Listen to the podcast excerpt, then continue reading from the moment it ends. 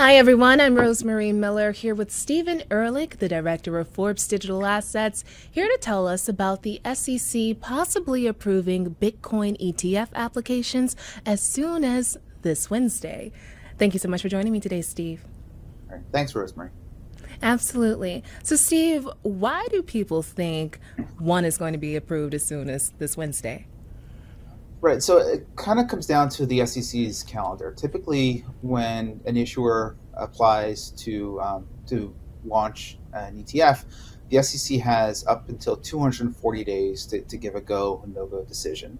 Uh, many times it doesn't get that far. The SEC will approve something before then, or if the issuer or proposed issuer uh, senses that they're not going to get approval, they will withdraw the application before they actually get the formal rejection uh, and and that's happened over and over again for for Bitcoin.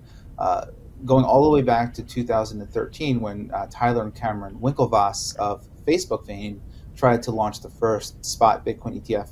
Uh, there's been dozens of of uh, potential of, of, potential products that have gone before the SEC. Uh, and the SEC every single time has whacked them down, has rejected them, claiming pretty much that uh, they don't trust the underlying spot Bitcoin market. Uh, they claim that the market is not free from fraud and manipulation, which is obviously a, a very important uh, tenet of investor safety. Uh, however, things have changed this time around. Uh, it started with uh, a company called Grayscale, which is the, the, asset management arm of Digital Currency Group, which is a kind of a, a well known um, sort of like crypto polyglot firm, for lack of a better term. Um, they have proposed many times to convert their $27 billion uh, closed Bitcoin fund called the Grayscale Bitcoin Trust into an ETF uh, to make it just more user friendly for investors. The SEC has time and time again turned them down. Um, this time, however, Grayscale sued the SEC.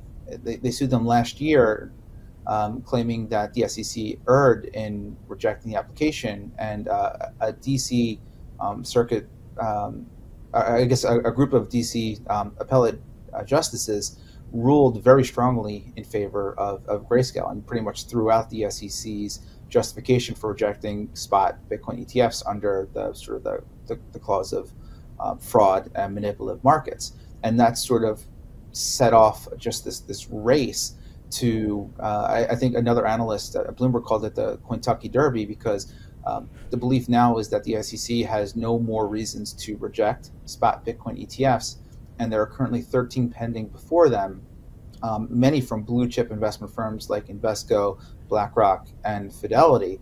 And the, the deadline for the very first of this crop of 13 ETFs to get their final go no go decision is going to be this Wednesday, January 10th. So, so going back to your original question, uh, the reason why Wednesday is such an important day is because the expectation is that the SEC is going to approve um, this first application, which is proposed to be issued by um, ARK Invest and 21 Shares. Um, led, um, ARK Invest is obviously led by um, by superstar investor Cathie Wood, and uh, in order to avoid sort of picking and choosing winners, the expectation is that the SEC is going to let several ETF applications launch and begin trading right away, so that customers can choose um, which product they want to purchase.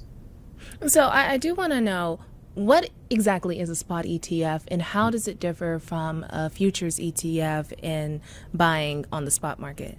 That, that is a good that is a good question, and it sort of relates to why there's been so much anticipation for the spot Bitcoin ETF. Um, anyone that's even casually followed crypto in recent years knows uh, about some of the security issues associated with it, the challenges that come from holding your, your cryptocurrency in a wallet. And even if you uh, patronize a service like, like Coinbase or, or Kraken, uh, Robinhood uh, to hold your crypto, they're not FDIC insured. So if something happens to the exchange, like what happened to, to FTX, customers are left um, without any sort of, of restitution. And it's just, uh, I wouldn't say completely unregulated, but, but it's not on par with traditional um, banks or, or even um, regular brokers that, that are better regulated and have better oversight as far as uh, segregating and custodying assets. Um, I know that's a mouthful. And, and basically, what a spot Bitcoin ETF will allow is for anybody to get exposure, direct exposure to Bitcoin or potentially other assets if and when the SEC approves them. Uh, through their account without having to deal with the headache of actually setting up an account at, at an exchange and linking your bank account and having to safeguard it yourself and worry about theft and so on and so forth all those things magically go off the table. Now, as you mentioned in your question, um, right now what we're looking for is a spot ETF, which basically means that one of these uh, one of these issuers would buy Bitcoin, issue shares against it, and then those could trade on the market.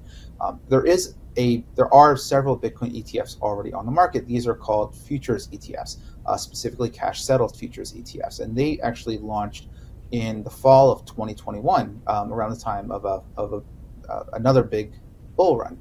And these try as best as they can to mirror the spot price of Bitcoin. They typically work by buying monthly Bitcoin contracts, I believe, at the Chicago Mercantile Exchange. And then when those roll off, they, they buy them again and again and again. Um, the issue is that it's becoming harder, especially during periods of high volatility, to maintain parity with the price of Bitcoin, especially without um, incurring extra costs for investors. Because remember, each time the uh, each time the price of Bitcoin goes up, um, that typically means that the futures contracts for that same amount of Bitcoin are going to go up again. And if you have to keep buying it, that means you're paying more for the same amount of Bitcoin month to month to month, um, as opposed to a spot Bitcoin ETF where you just buy it and then you and then you hold it. So um, some of the issuers behind these cash settled futures ETFs are starting to become a little bit less competitive and, and, and that I believe is a cause for concern for them moving forward if and when these spot ETFs actually happen. Mm-hmm. So going back to uh, some of these applications possibly being approved as soon as this Wednesday, who are likely to be some of the winners and who's likely to be some of the losers in this scenario? Well, one thing that I don't expect to happen is for there to be a, a winner take all scenario like we saw with the Bitcoin futures ETFs. In that case, um, the ProShares um, Bitcoin Futures ETF got a, a couple week head start uh, over everybody else, and they sucked up, I believe, more than one billion dollars in AUM the first day, which set a record, even um, bigger than than GLD, uh, and basically every other issuer lost out and it just has a very very small fraction of that total amount because when it comes to etfs that is a numbers game um, the more volume you have that means the more liquidity you have lower slippage theoretically you can compress fees and fees and so on and so forth. So I don't expect that to happen here. Um, when the SEC approved several cash settled futures ETFs to begin trading last fall, I believe they let five or six go off at the same time. And that's again, I think that's going to happen here. Um, as far as what things investors should think about as they're considering these different ETFs, uh, obviously fees is going to be a big one. Uh, many of right now, I believe like the average fee for for an ETF uh, right now is about 0.37 percent. And I actually have it up on my computer right now. These are these are numbers from from Bloomberg. And I mean, for instance, uh, for instance, uh, BlackRock I think is going to have 30 basis points with a, a starting uh, price of 20. Um, there are several Invesco, I believe ARK21 and uh, and Bitwise that are actually going to uh, be waiving their fees for a certain period of time and many of the fees I think right now are going to be somewhere between 20 and 50 basis points. One major outlier, however, is going to be Grayscale. They are the ones with GBTC. It, this is a fund that uh, right now houses 619,000 Bitcoin worth about $27 billion at today's prices. Um, what this closed-end fund um, has typically charged 200 basis points or 2% management fee, which um, makes it very much a cash cow for the company. A big question was um, what fee they were going to drop it down to once ETFs started, because 200 basis points is just frankly non-competitive in the ETF world. And they announced that right now they're only going to drop it down to 1.5% or 150 basis points, which is again about 100 basis points higher than pretty much everybody else. And, that is really sort of curious to me. I mean, if you talk to to Grayscale, and they've said this to me on multiple interviews throughout the years, I mean, they typically say that um, the operational experience matters. Um, being able to deal with crypto, especially during periods of uncertainty, for instance, if there's a fork in Bitcoin, and, and just custodying and, and just managing these these products, um, that is a premium service that they think will justify the higher fee. Uh, mm-hmm. Will customers agree? I don't know. That that's that's a lot of money to be leaving on the table um, when you can uh, give your money to a blue chip firm like like BlackRock or Fidelity, um, and, and, and get that reputational um, get those reputational benefits and, and and pay much lower fees. So, how much money is expected to come in immediately? It's really hard to tell. Uh, I, I mean, a billion dollars is sort of the the goalpost, at least as far as Bitcoin futures. Uh, I, I know that uh, I mean the ETF industry is about eight trillion dollars. I mean the, the, total capital markets is, is, is, is much much more than that. Frankly, I am not entirely sure. I, I, would not be surprised if we are underwhelmed at the very beginning, um, where we see just a few hundred million dollars, or it might take a little while to get to to a billion dollars. Although I do think it's going to grow over time.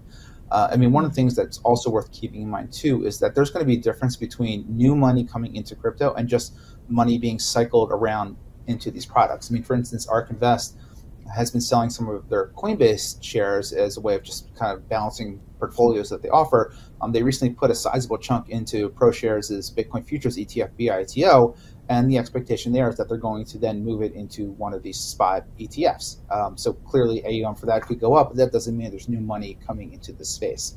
Um, mm-hmm. That said, I do think the new money is going to come in over over time as it finally has become easier to get exposure. You can just direct your your broker, um, so on and so forth, to to put uh, a certain allocation into one of these products if you so choose.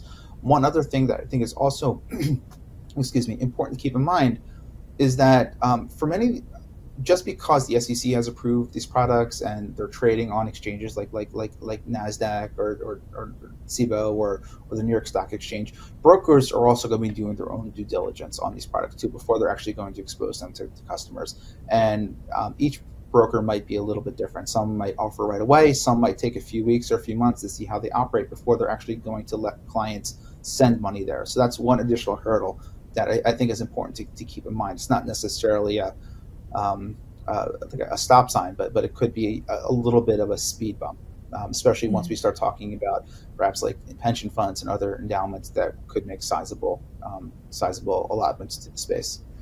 Well, Steve, what can we expect with the price of Bitcoin?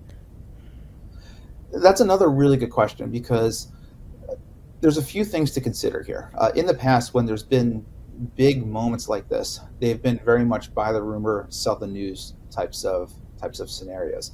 Um, uh, what I'm referring to here, I mean, for one, when Coinbase went public in April of 2021 through a direct listing, um, Bitcoin had, excuse me, Bitcoin had approached $69,000, $70,000, and it went down after Coinbase went public, and Coinbase's stock is is far down since then.